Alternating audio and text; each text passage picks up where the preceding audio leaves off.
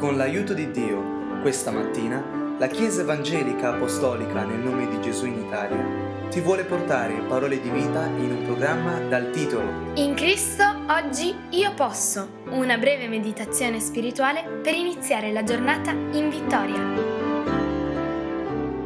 Che benedizione dedicare un momento con Dio, nello Spirito di Dio, cominciando con la lettura della Sua parola. Questo breve audio ha lo scopo di stimolare in ciascuno di noi una relazione con Dio, a partire dalla Sua parola. Stiamo finendo il libro di Proverbi e siamo al capitolo 31 nell'elogio e la descrizione della forza e la virtù. Al versetto 27 dice, Proverbi 31, 27, Ella si riferisce alla donna forte e virtuosa, sorveglia l'andamento della sua casa e non mangia il pane di pigrizia. Mi torna chiara alla memoria l'immagine di una donna che, madre nella sua famiglia, la notte, quando svegliata per qualunque ragione, entra nella camera dei suoi bambini, dei suoi figli e loro inconsapevoli si inginocchia per pregare per loro, per la loro vita, per la loro vita spirituale e fisica, per le loro emozioni, pensieri, per quello che accadrà il giorno dopo o per quello che è già accaduto, per la saggezza di necessaria come madre per la sua famiglia. Quale metodo migliore di questo conosci per sorvegliare l'andamento della tua casa? Tutti noi possiamo cercare di essere buoni amministratori usando la nostra intelligenza, la nostra cultura per essere eh, degli esperti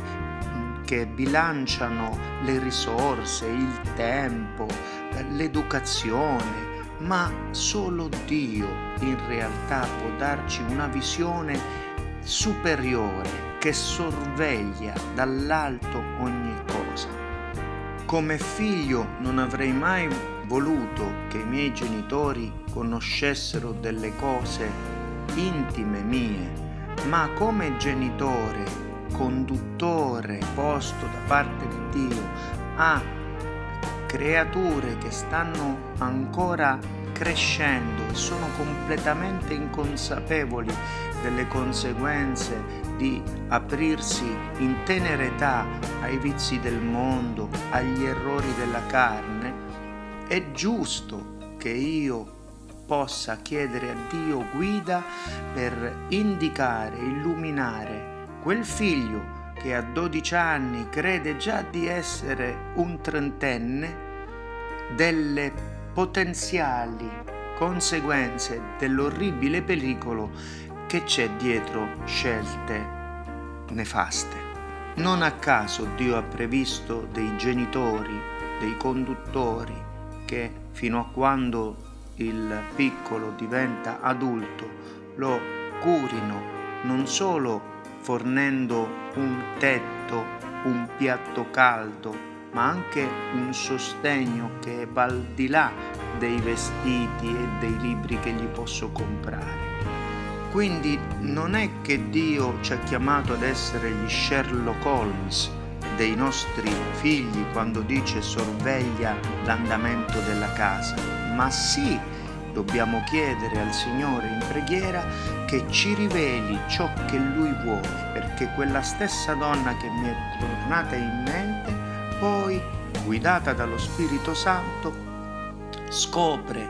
negli angoli nascosti della camera dei suoi figli cose che le rivelano il pericolo potenziale nel quale uno o più dei suoi figli stanno cadendo e questa è una grande benedizione che viene alla nostra vita quando chiediamo la guida al Signore.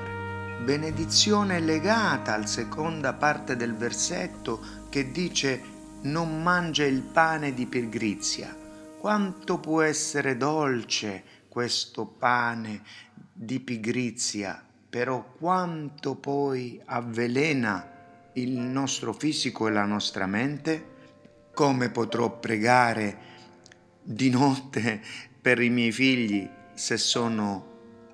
nutrito dal pane della pigrizia, come potrò essere solerte nel consigliarli, nel chiedere guida a Dio per poterli illuminare, se già le occupazioni basiche della mia vita sono eccessive? Se sarò nutrito dal pane di pigrizia, sicuramente non riuscirò. Ma se sono nutrito dal desiderio di riempirmi più di Dio, Dio dà nuove forze, Dio dà nuove gioie, Dio dà nuove motivazioni, Dio ti fa vivere una vita fragrante, fresca, effervescente ogni mattina, più di un fiore che sta sbocciando in primavera, o più di quelle spume delle onde dell'oceano alla brezza primaverile. Lascia che Dio Dio sia il Signore di ogni tuo pensiero e sarai, sarò, saremo degli uomini spirituali capaci con lo Spirito di Dio, la sua guida, il suo aiuto, la sua protezione, il suo sostegno ad arrivare a grandi mete. Nel nome di Gesù, così sia per ciascuno di noi. Amen.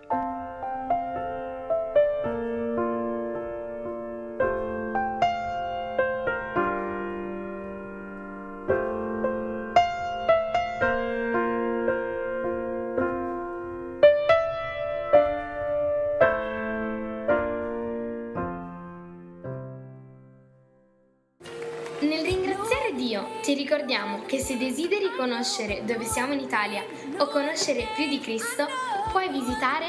www.conoscerecristo.it